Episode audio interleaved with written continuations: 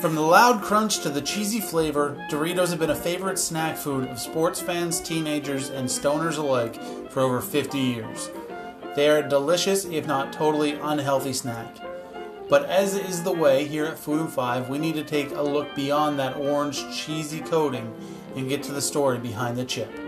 I'm Chef Ben, this is Food and Five, and today we're looking at a brief history of Doritos. Let's go back all the way back to the 1960s. Imagine we're walking the pristine cartoon streets of Disneyland. We get a hankering for something snacky, and so we go in search of one of the many restaurants within the park.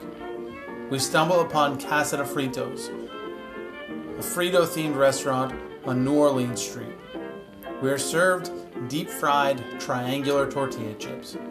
These delicious little golden things are the first Doritos ever produced.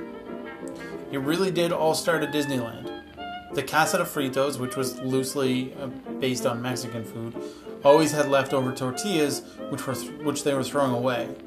A salesman for the company who sold the fresh tortillas suggested the restaurant cut the tortillas into large triangles and deep fry them. This mitigated the waste problem and created an entirely new product. It took a while before the bosses at the Frito company realized what the cooks at Casa de Fritos were doing with the stale tortillas. But once they saw it, they realized that they had struck gold, and the name that the Casa de Fritos staff had been calling the chips stuck. And so was born Doritos, which means little golden things in Spanish. The Frito company contracted the tortilla company, Alex Foods, that had suggested frying the chips to make Doritos for them regionally. It didn't take long for the chips to become popular, for Alex Foods to become overwhelmed, and for Fritos to take over production. Doritos hit store shelves across the United States in 1966, and these plain chips were joined by taco flavor in 1968, nacho cheese in 1972, and Cool Ranch in 1986. In 1994, Doritos got a makeover. The Frito Lay Company invested around $50 million to make the chips, which were already raking in over a billion dollars a year. Uh, they made the chips 20% bigger and 15% thinner.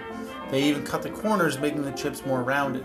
This made the chips easier to eat and caused less waste from breakage. The chips also got more seasoning, which intensified the flavor. In the 90s and 2000s, Doritos released over 100 different flavors of chips. Today, Doritos sits at the top of the pile of snack foods from around the world. Not bad for something that came as a way to save what otherwise would have just been thrown in the garbage. I'm Chef Ben, this is Food and Five, and today we've been looking at a brief history of Doritos. You can follow me on Instagram and Twitter at Chef Ben Kelly and on Facebook at Ben Kelly Cooks. You can like, subscribe, rate, or comment on this podcast. You, you can share it with your friends. Um, thank you all for listening. I sincerely appreciate it, and I'll be back tomorrow with another fantastic episode of Food and Five. I'll see you then.